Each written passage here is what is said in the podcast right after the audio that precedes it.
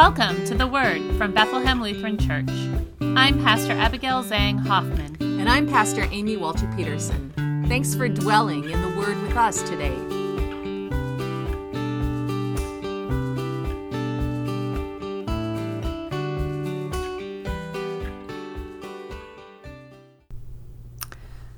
The Gospel is from Matthew, the 16th chapter. Now, when Jesus came into the district of Caesarea Philippi, he asked his disciples, Who do people say that the Son of Man is? And they said, Some say John the Baptist, but others Elijah, and still others Jeremiah or one of the prophets. He said to them, But who do you say that I am? Simon Peter answered, You are the Messiah, the Son of the living God. And Jesus answered him, Blessed are you, Simon, son of Jonah, for flesh and blood has not revealed this to you, but my Father in heaven. And I tell you, you are Peter, and on this rock I will build my church, and the gates of Hades will not prevail against it. I will give you the keys of the kingdom of heaven, and whatever you bind on earth will be bound in heaven, and whatever you loose on earth will be loosed in heaven. Then he sternly ordered the disciples not to tell anyone that he was the Messiah.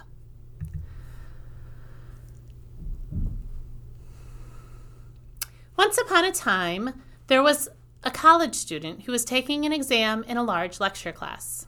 There were hundreds of people in this class.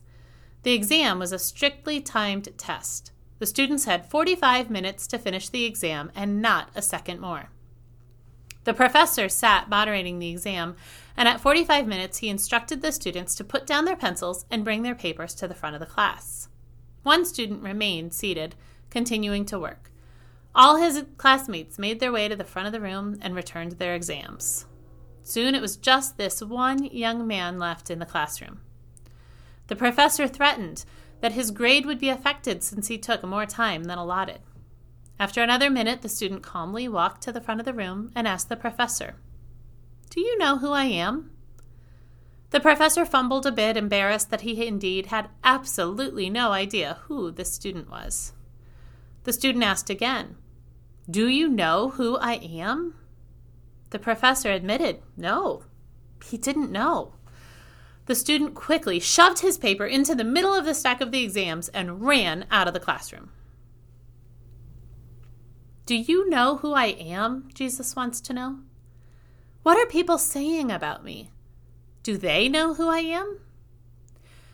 In today's gospel, we meet Jesus and his disciples in Caesarea Philippi. This one town was filled with temples for worship of all sorts of gods. There was a temple dedicated to the Syrian gods, a marble temple erected by Herod the Great, the influence of the Greek gods, extensive worship of Caesar. This is the backdrop against which Jesus asks his question Who do people say that the Son of Man is?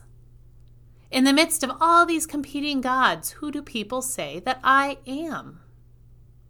The disciples had all sorts of ideas John the Baptist, Elijah, Jeremiah, one of the prophets.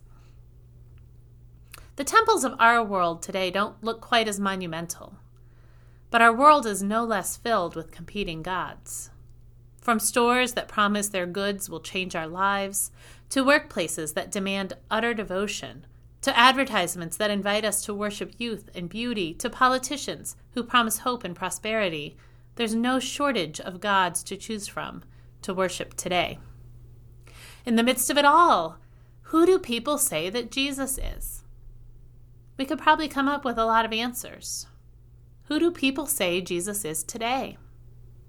Some say he's a prophet, others, a good teacher or a moral guide an important historical figure, maybe a political one, although I'm pretty certain we all see Jesus aligned with our own political party.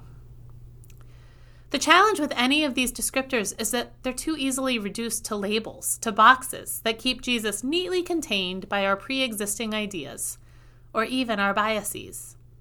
Those who saw Jesus as John the Baptist or one of the prophets weren't thinking big enough. They weren't thinking expansively enough. They were trying to locate Jesus within their existing worldview.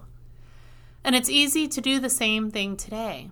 Seeing te- Jesus as a good teacher, or a moral guide, or even a political change maker is just about trying to make sense of who Jesus is in a way that we can manage and contain.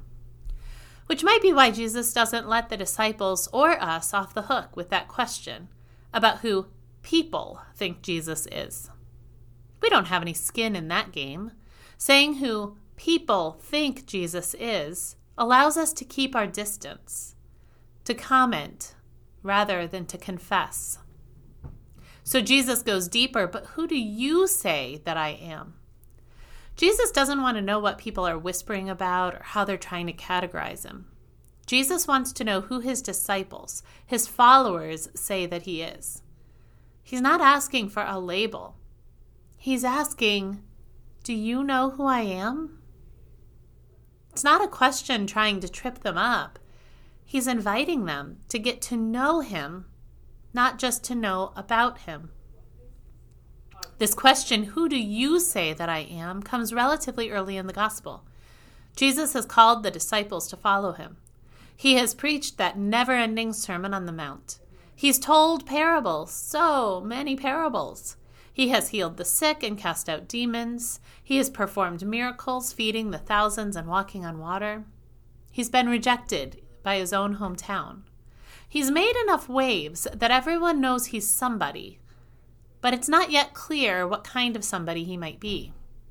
He hasn't really ticked off the people in power quite yet. He hasn't talked much about his own suffering. He hasn't died and risen after three days. Which makes it just a little surprising that Simon Peter says, You are the Messiah, the Son of the living God. He's not just regurgitating what he's been taught in Sunday school, he's confessing what he is beginning to glimpse just might be true. Simon Peter doesn't have much supporting evidence. He has hope. He has the prophecy from Scripture. He has the testimony of John the Baptist. But he hasn't yet lived through Jesus' saving acts. In other words, he doesn't really have any idea how this is all going to go down. And I take some measure of comfort in that. Peter's confession sounds so positive, so unequivocal, so certain, so right. But really, Peter had so much yet to know, to understand, to discover about Jesus and about himself. And still, this is the one Jesus calls Peter, Petros, the rock, and declares that Peter will be the foundation of the church. Who do you say that I am? Although his confession sounds so certain, Peter spends the rest of his life plumbing the depths of his answer. The preacher Debie Thomas offers this reflection. When I think about the whole of Peter's story, all the biographical details that we 21st century Christians have the privilege to know and ponder, I am stunned by the answers that Peter must have lived into as time went on. Answers he never could have articulated in the early years of discipleship. Who do you say that I am? You are the one who found me in a fishing boat and gave me a new vocation. You're the one who healed my mother in law. You're the one who said, Yes, walk on water. You're the one who caught me before I drowned. You're the one who glowed on a mountain top while I babbled nonsense. You're the one who washed my feet while I squirmed in shame. You're the one who told me accurately that I would be a coward on the very night you needed me to be brave.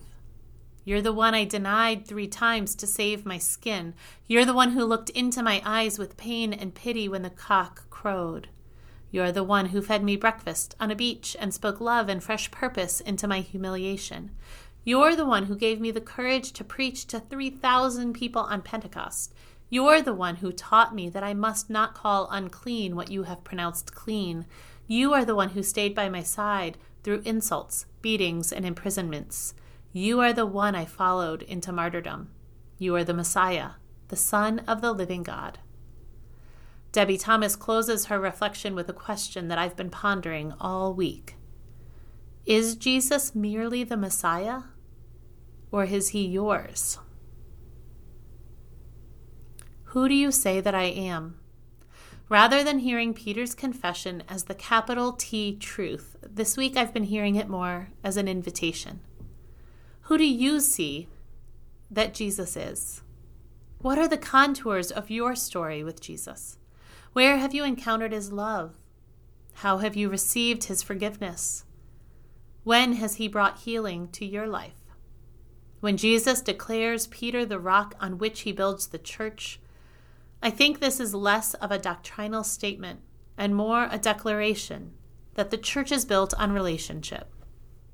God's relationship with us, bringing God's kingdom here on earth by sending Jesus to walk and live among us, and then inviting us to take part in that kingdom, which happens as we come to know Jesus in our own lives, as we encounter the living God in our daily activity, and as we dare to tell each other about it.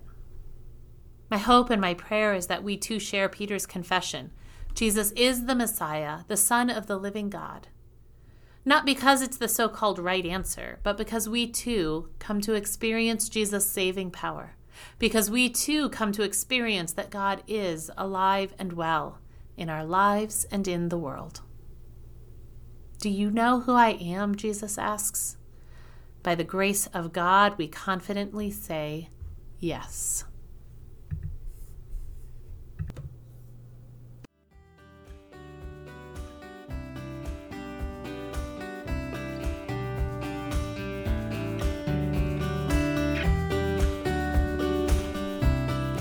We hope you've been fed by the word this week. Don't miss an episode. Be sure to subscribe wherever you listen to podcasts. And share your feedback with us at the word at blcfairport.org. And if you'd like to learn more about Bethlehem Lutheran Church or support the ministry we share, including this podcast, please visit www.blcfairport.org.